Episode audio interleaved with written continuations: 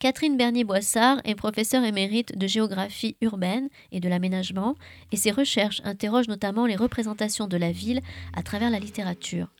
Michel Boissard, lui, est historien de formation, chroniqueur littéraire et président de la Société d'histoire du protestantisme de Nîmes et du Gard. Jeudi 19 décembre 2019, ils étaient tous deux invités à la librairie Ombre Blanche pour y présenter leur ouvrage Figures, personnages et personnalités d'Occitanie publié aux éditions Le Pérégrinateur et préfacé par Carole Delga.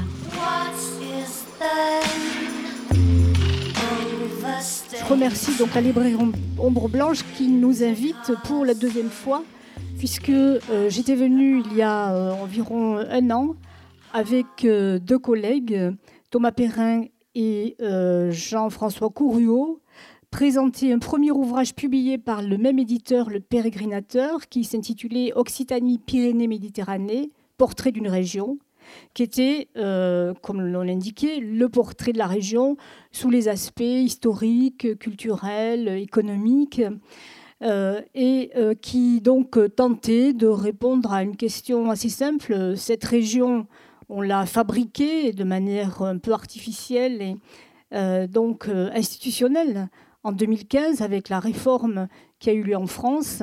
Est-ce que ça correspond effectivement à un territoire commun aux habitants de l'ex-Languedoc-Roussillon et de l'ex-Midi-Pyrénées, ou bien est-ce que c'est une construction artificielle qui tiendra ce que tiendra l'institution elle-même? Donc on avait essayé de répondre à cette question en présentant ces diverses facettes. Et au cours de la rédaction de cet ouvrage, euh, nous avions eu l'idée, et que l'éditrice avait validé, euh, de présenter également des portraits, des figures d'Occitanie. Ce qu'on a appelé ici des figures, des personnalités, des personnages d'Occitanie, parce qu'il nous semble qu'ils incarnent également euh, ce territoire, ce nouveau territoire, cette région qui, pour l'heure, est assez mal connue et dont on connaît finalement assez peu les liens entre les deux anciennes régions parce qu'elles ont été longtemps séparées, parce que depuis euh, euh, le, finalement la Révolution française, on a créé des départements et depuis les années 60 des régions, l'une donc à l'est et l'autre à l'ouest de l'actuelle Occitanie, et que ces régions se sont développées indépendamment l'une de l'autre. Et leurs deux métropoles, Montpellier et Toulouse, se sont également développées indépendamment l'une de l'autre. Donc, euh, on s'est dit qu'il était intéressant aussi d'aller regarder du côté euh, des personnalités qui ont fait l'Occitanie, et euh, sans chercher, bien sûr, a priori, de lien entre toutes ces personnalités, mais finalement pour voir un peu la, diversité de ces, de ces, visages, la diversité de ces figures, leur contribution à l'histoire, à la au développement euh, de, cette, euh, de, cette, nouvelle région. Et euh, je dirais également que ce, cet ouvrage n'est pas une commande, même si elle est préfacée par Carole Delga, présidente de la région, qui a tenu à soutenir la maison d'édition dans cette publication. Mais ce n'est donc pas une commande de la région, euh, ni d'aucune autre euh, institution, université ou autre. Et nous avons donc fait les choix en totale liberté, euh, donc Michel Boissard et moi-même, avec bien sûr l'éditrice.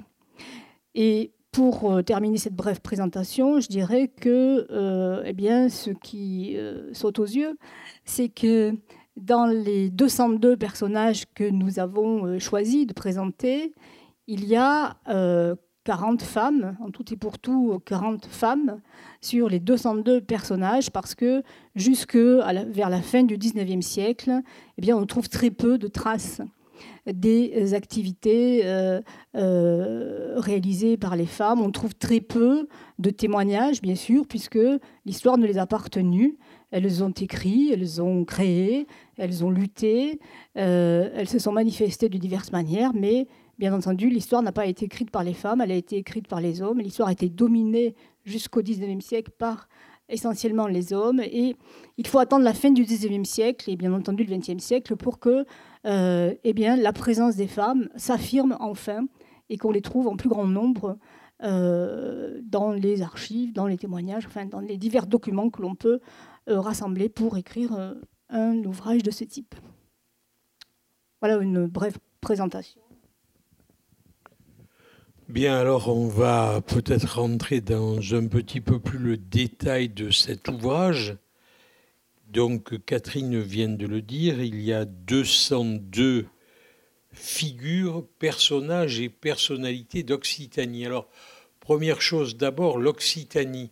L'Occitanie, c'est à la fois une région culturelle et une région administrative.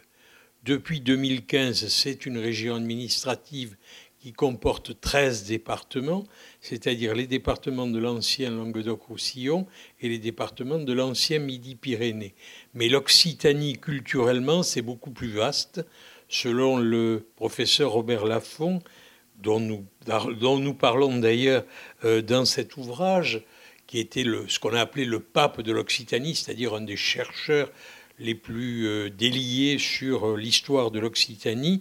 L'Occitanie, en fait, va d'une ligne qui va de Limoges à Nice et même se prolonge au-delà en territoire italien.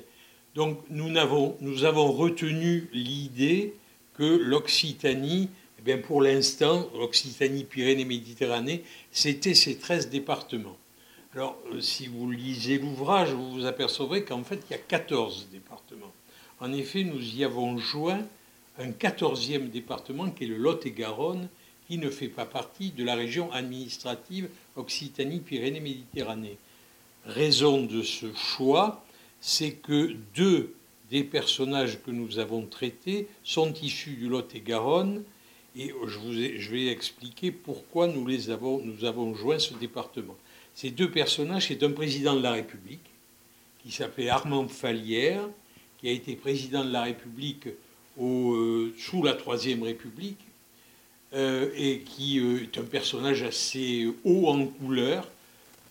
les chansonniers ont caricaturé sous le nom de Timoléon. Il y a une très célèbre chanson qui parle du mariage du, du fils du président, de la fille du président de la République avec son secrétaire.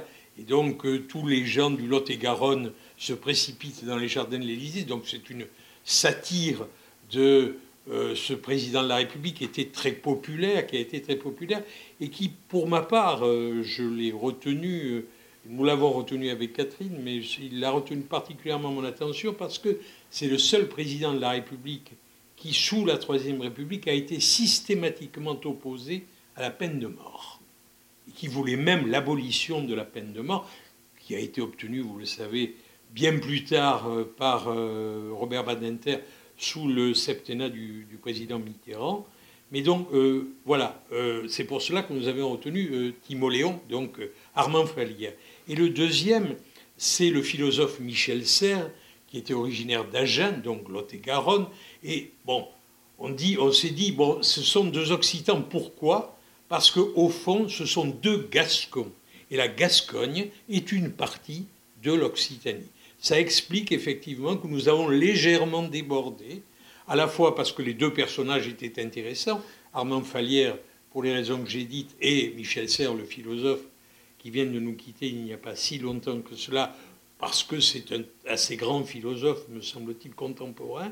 Voilà pourquoi nous sommes passés de 13 à 14. Donc l'Occitanie, pas l'ère pas culturelle, si vous voulez, qui est beaucoup plus vaste, la région administrative, mais avec un petit peu, on s'est permis un petit peu de franchir, euh, euh, le, de franchir le, ce ruisseau.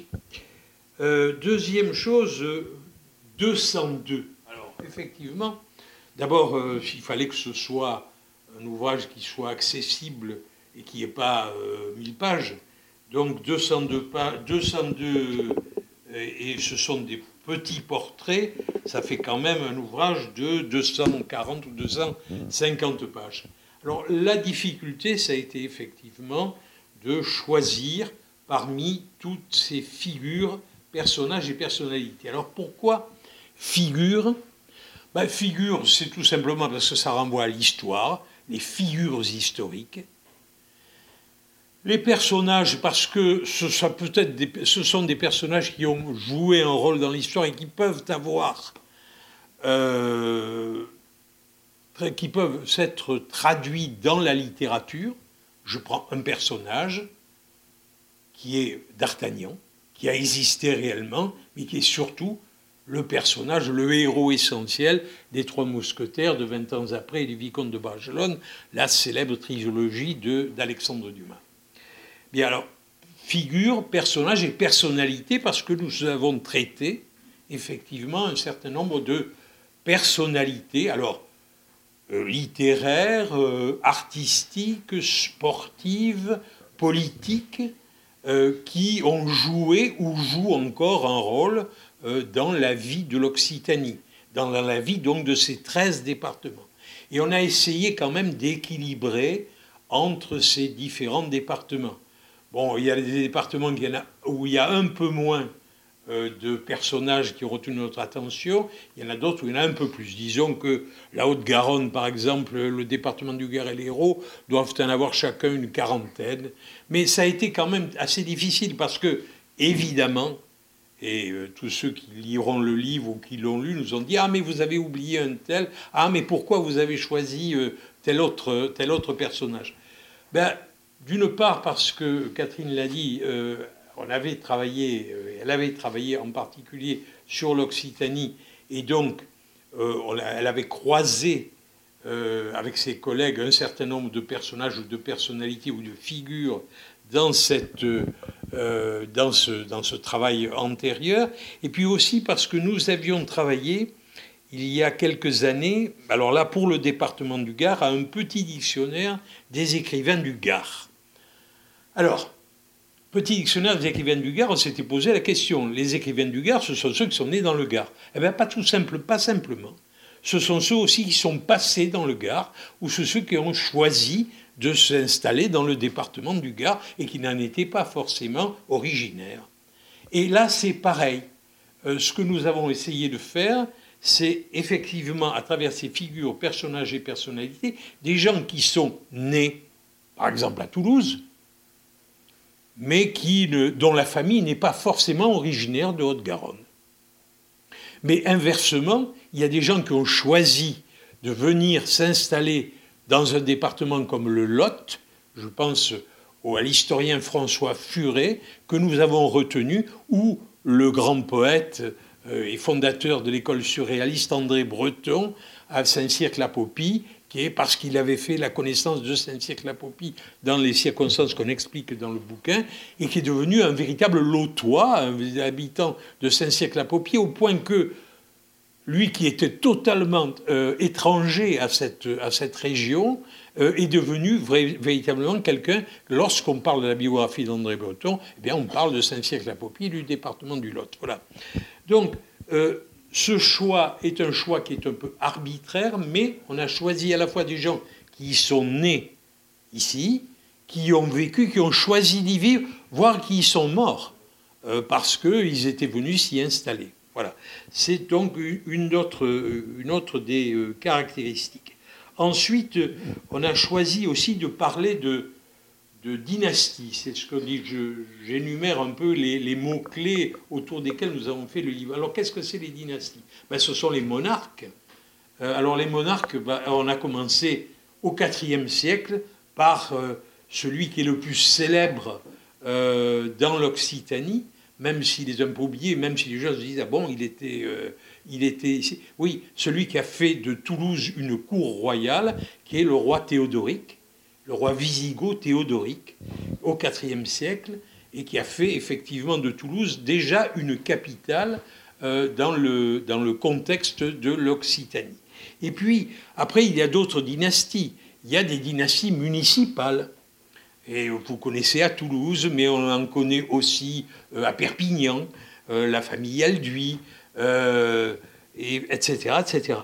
Et donc, on peut aussi, nous, on, est tombé en travaillant sur, je vais dire pourquoi, parce que je suis président par ailleurs dans le département du Gard et à Nîmes en particulier, je suis président de la Société d'histoire du protestantisme de Nîmes et du Gard, on est tombé sur une famille qui est une famille à la fois de banquiers, de filateurs plus exactement, les André, c'est une famille protestante, donc ce sont des filateurs, ce sont des gens qui vont inventer, contribuer à inventer le gin, ce qui est devenu le gin lorsque c'est passé par le, filtre américain, et qui par ailleurs sont de grands collectionneurs, au point que les André, ben, ça va vous dire quelque chose sans doute à un certain nombre, ou même au plus grand nombre d'entre vous, c'est le musée Jacques-Marc-André de Paris.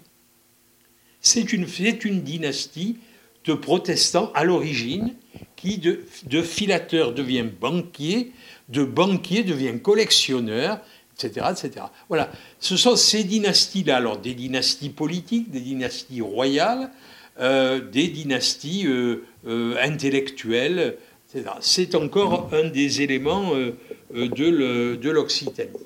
Et puis, ben, je vais laisser quand même un peu la parole, parce que sinon, je vais, la monopoliser. Je vais laisser la parole à Catherine pour la suite. Parce que la suite, en fait, la transition, c'est hommes et femmes. Il y a beaucoup plus d'hommes que de femmes. Et elle a expliqué pourquoi, mais on peut continuer là-dessus. Euh, oui, oui, non, mais avant ça, je voudrais dire aussi qu'on a choisi un certain nombre de, figures qui euh, paraissent comme innovantes dans le domaine dans lequel elles, euh, elles ont exercé. Je pense par exemple à une figure de femme, effectivement, Madeleine Bress, qui est née près de, dans un petit village près de Nîmes et qui a été la première femme au XIXe siècle à obtenir un diplôme de médecin et à exercer la médecine dans des conditions particulièrement difficiles, puisque tout lui était opposé, euh, la famille bien sûr, euh, mais également euh, la faculté de médecine qui considérait que on ne pouvait pas imaginer qu'une femme puisse devenir médecin, c'était la négation même de la féminité, de la figure de la mère, etc. C'était extrêmement violent. Et il lui a fallu beaucoup d'obstination. Il a fallu qu'elle rencontre un doyen de la faculté de médecine à Paris qui accepte effectivement ce pari euh, pour pouvoir euh, finalement obtenir son diplôme, mais avec l'interdiction d'exercer à l'hôpital et euh, bien sûr la nécessité de se tourner exclusivement vers la femme et l'enfant. Elle a travaillé sur l'allaitement, je crois qu'elle a fait sa thèse sur l'allaitement. Donc c'est pas si loin que ça finalement, hein. mais ça montre bien là ce qu'il a fallu à une femme comme Madeleine Boyce pour s'imposer dans ce milieu. dans, un autre style, euh, c'est également dans le Gard que ça se passe.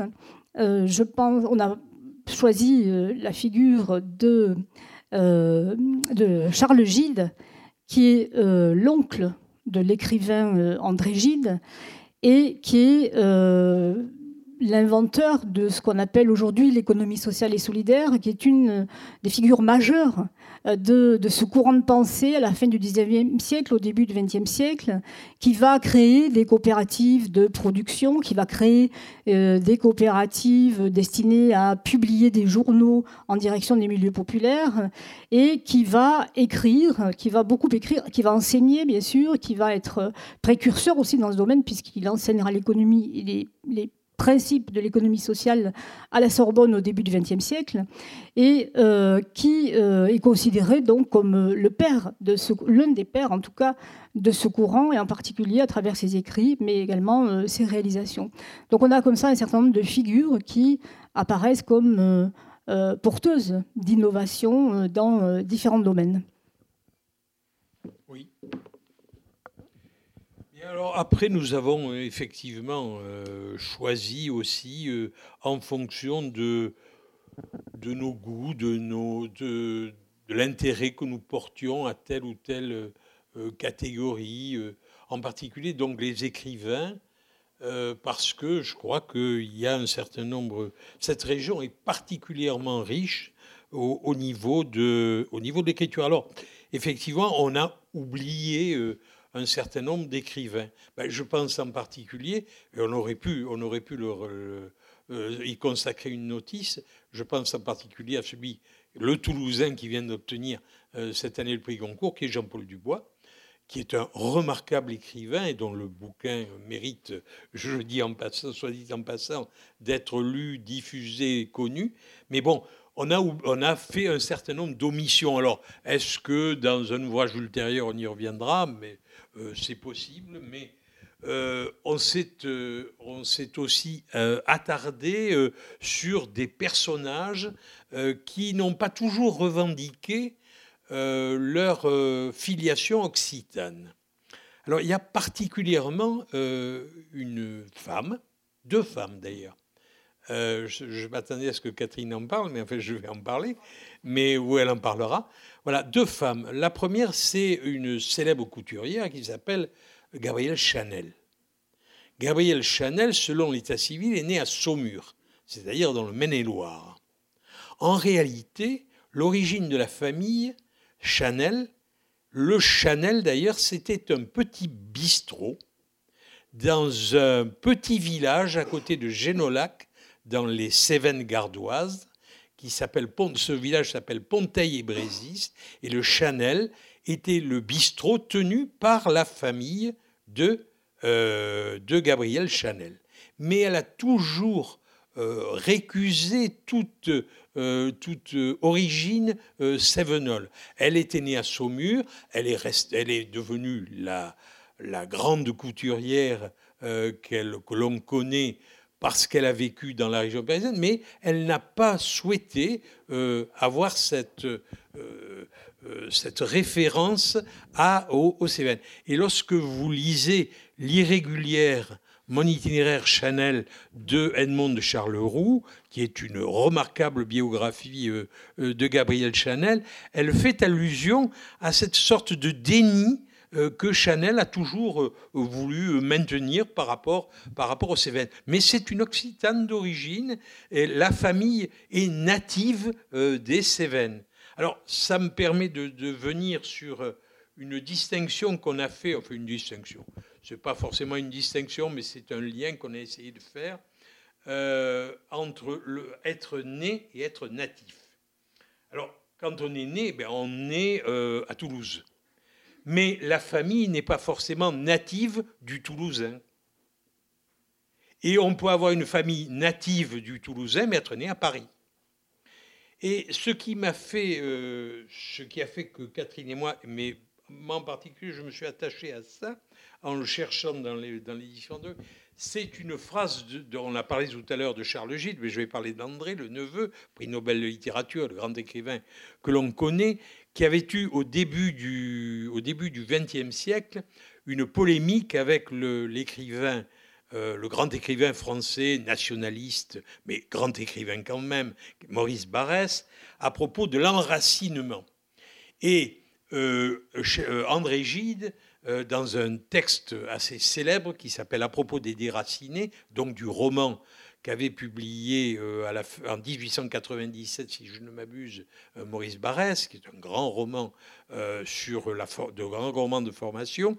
Donc Gide, André Gide, fait une critique de ce roman et qui commence ainsi Né de père usécien et de mère normande, où voulez-vous, monsieur Barrès, que je m'enracine?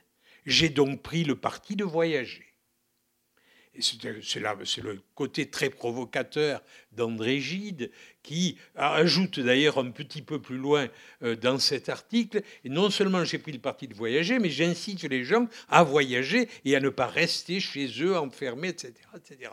Et en fait, voilà, on peut être né quelque part, mais ne pas avoir une famille qui est originaire de la région, qui a fait souche dans la région, qui s'est enracinée dans la région. Et inversement, on peut avoir une famille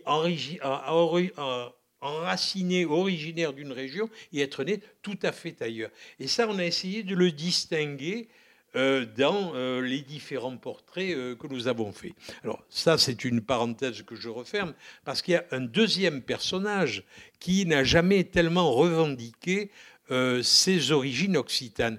Mais c'est Catherine qui va vous en parler, parce que là, elle l'a découvert, et ça, c'est très typique. C'est vraiment euh, Paris qui a euh, absorbé euh, l'Occitanie. Oui, oui. oui, enfin, découvert. Juliette Gréco est née à Montpellier. Quelques Montpelliérains le savent, mais pas tous d'ailleurs. Et elle n'a jamais revendiqué effectivement cette appartenance euh, de naissance euh, à Montpellier. Et elle a choisi Paris parce que c'est sa biographie. Elle a très jeune, donc, elle a vécu euh, sous l'occupation. Elle a vécu la déportation de sa mère et de sa sœur. Elle a fait de la prison et elle s'est retrouvée à Paris. Paris, pour elle, a été comme elle le dit, son lieu de naissance. Et finalement, son lieu de naissance artistique, intellectuelle, elle a été très jeune mêlée aux, milieux artistiques de Saint-Germain-des-Prés. Euh, elle a très tôt a été lié à, Boris Vian, enfin à, un certain nombre de, figures intellectuelles de cette période, à Sartre bien sûr, à d'autres. Et donc finalement, son, son lieu de naissance et son appartenance à ce lieu de naissance, elle l'a oublié, elle l'a fait oublier, et elle a effectivement voulu euh, marquer euh, euh, les liens qu'elle entretenait avec Paris et la vie parisienne pendant l'occupation, et bien sûr à la libération ensuite, avec la, chanson, avec la musique et, tout ce qui faisait la vie artistique de cette période.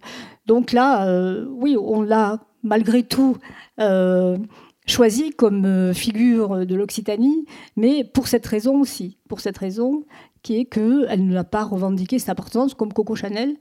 Ce sont des personnalités qui ont fait leur vie ailleurs, mais qui sont nées euh, par hasard, euh, donc en Occitanie. Alors, autre caractéristique pour vous inciter à, lire ce livre, ou en tout cas vous y plonger dedans, c'est une caractéristique qui est quand même, alors, à mon avis, parfois exprimée sous forme de cliché, mais qui est quand même, euh, qui recoupe une réalité historique, c'est l'importance dans cette région d'Occitanie, culturellement et même administrativement, euh, l'importance de la religion d'abord. C'est une terre où se sont acclimatés le catharisme et le protestantisme c'est aussi la terre où repose dans cette ville même Thomas d'Aquin, qui est quand même un des saints essentiels, un des théologiens essentiels de l'Église catholique. Et puis c'est aussi une terre de résistance. Alors non seulement la résistance de, des années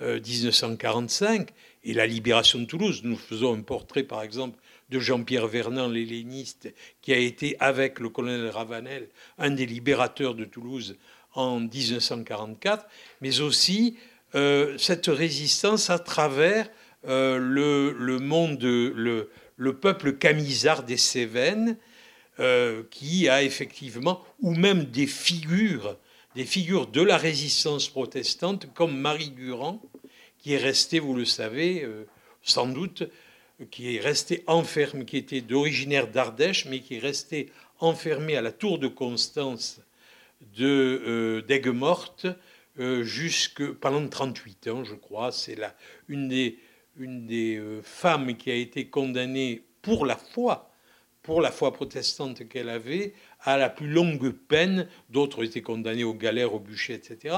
Mais elle, elle a été condamnée euh, effectivement pendant 38 ans. Et on a essayé effectivement aussi de mettre en évidence que cette terre, c'est la terre, effectivement, je l'ai dit, des protestants, euh, des, du sein de l'Église catholique, qui est Thomas d'Aquin. C'est aussi une terre où effectivement il y a eu des problèmes avec le catharisme, la persécution des cathares, mais même dans cette ville, la persécution des protestants, il y a, je crois que nous ne sommes pas si loin ici d'une rue où était né, où, avait la famille Calas.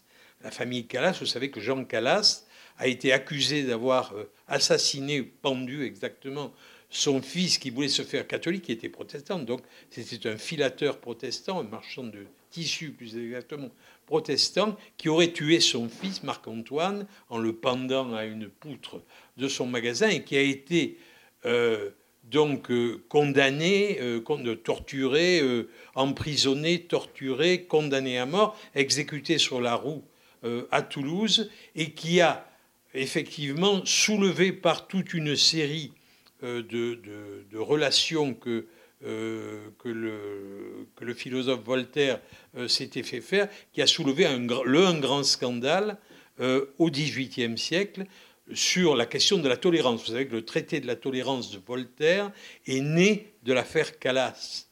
Et donc, sur cette terre, sur cette terre occitane, effectivement, on a des personnages importants de la résistance au nom de la foi. Et puis, euh, ça, ça nous a amené à découvrir aussi que c'est une terre qui a donné, certes, un certain nombre de présidents de la République. Euh, j'ai dit Armand Falière, mais je pourrais parler de Gaston Doumergue, qui a été président de la République sous la troisième et qui était originaire du Gard. Je pourrais parler de Vincent Auriol, Vincent Auriol, comme on disait, euh, comme on dit souvent à l'époque, qui est originaire de Tournefeuille. Euh, qui, a vécu, qui, a vécu, donc de Muret plus exactement, c'est Doumergue qui est de Tournefeuille, de Muret donc, qui est un président de la République originaire d'ici, mais donc c'est une terre qui a donné trois papes. Trois papes d'Avignon d'ailleurs, puisque vous savez qu'à l'époque, l'Église catholique, vers le XIVe siècle, 13e, 14e, a connu un schisme et une partie euh, de la papauté est restée à Rome et on les appelait les antipapes. Lorsqu'on regarde l'histoire de l'Église, l'histoire de la papauté, on s'aperçoit que euh, les papes qui ont été homologués dans la liste des, successeurs de Pierre euh, sont euh, des papes qui se sont installés à Avignon pendant quelques siècles. Et il y a trois papes, et je crois même d'ailleurs qu'on a dû en oublier un, mais c'est pas très grave, euh, trois papes qui effectivement ont marqué l'histoire de l'Église catholique, ils sont originaires d'Occitanie. Le premier s'appelle Jean XXII, donc c'est le prédécesseur numérique pas, chronologique évidemment, de Jean, du célèbre Jean 23, et qui s'appelait Jacques Duez, et qui était originaire de Cahors, qui est une grande famille de, banquiers de Cahors. Et alors Jacques Duez, lorsque nous avons travaillé avec Catherine là-dessus, ça m'a dit tout de suite quelque chose. Je ne sais pas si un certain nombre d'entre vous ont eu l'occasion de lire la saga de Maurice Druon qui s'appelle Les Rois maudits. Eh bien, dans Les Rois maudits, on a le personnage de Jacques Duez qui, grâce au, roi Philippe VI de Valois, va devenir pape, d'ailleurs, parce qu'à l'issue d'un conclave absolument abominable où personne s'entend, le roi Philippe VI de Valois enferme tout ça dans l'église des Jacobins à Lyon, et puis il leur dit Je vous enlèverai le toit, je vous donnerai plus à manger si vous n'élisez pas un pape séance tenante. Et puis ils finissent donc par élire Jacques Duez. Jacques Duez euh, se fait élire parce que les cardinaux se disent il a une mauvaise santé, il est très vieux, et euh, comme ça, ben, on s'en débarrassera le plus rapidement possible. Il a régné 22 ans. C'est un des papes qui a régné le plus longtemps. Donc Jacques Duez est un de ceux qui ont commencé à vouloir installer la papauté dans Avignon il, était à Avignon, ils ont commencé effectivement à créer ce qui va s'appeler le Palais des Papes.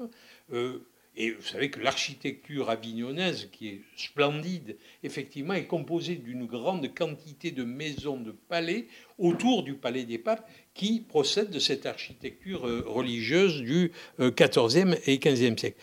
Là, même, c'est même le XIIIe, puisque Duez et, euh, a régné, je crois, jusqu'en 1334, c'est-à-dire au XIVe siècle. Le deuxième, le deuxième pape sur lequel nous sommes,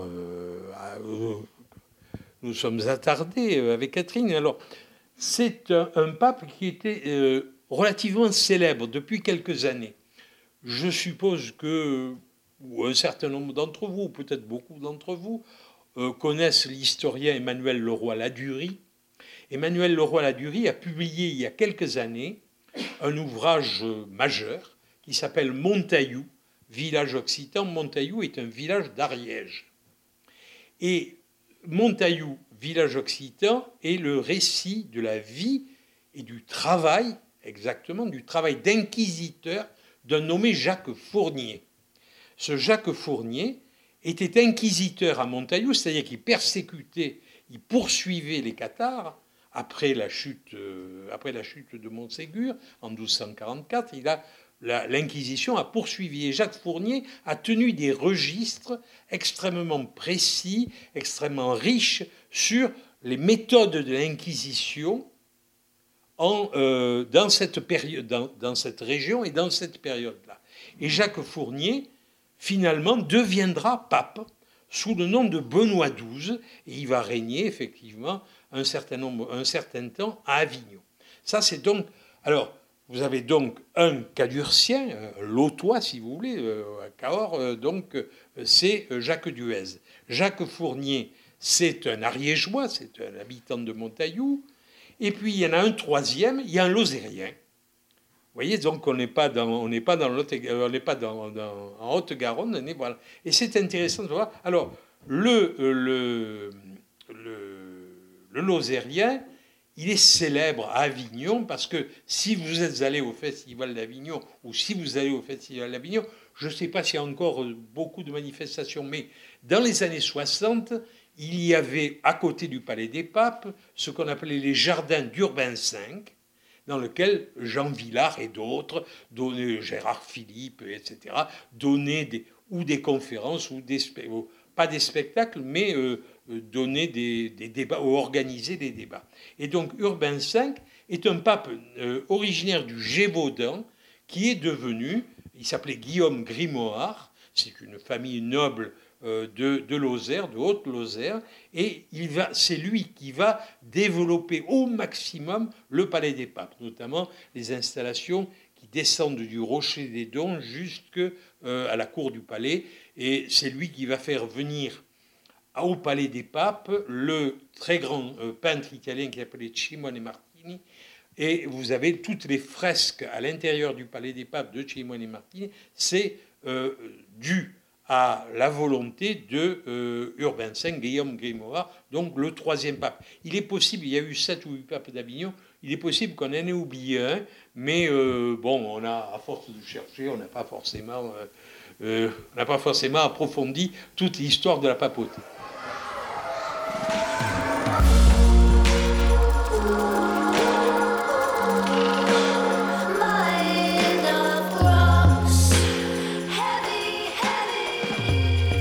S'agissait d'une rencontre avec Catherine Bernier-Boissard et Michel Boissard, auteurs de Figures, personnages et personnalités d'Occitanie, publié aux éditions Le Pérégrinateur, à la librairie Ombre Blanche, le 19 décembre 2019.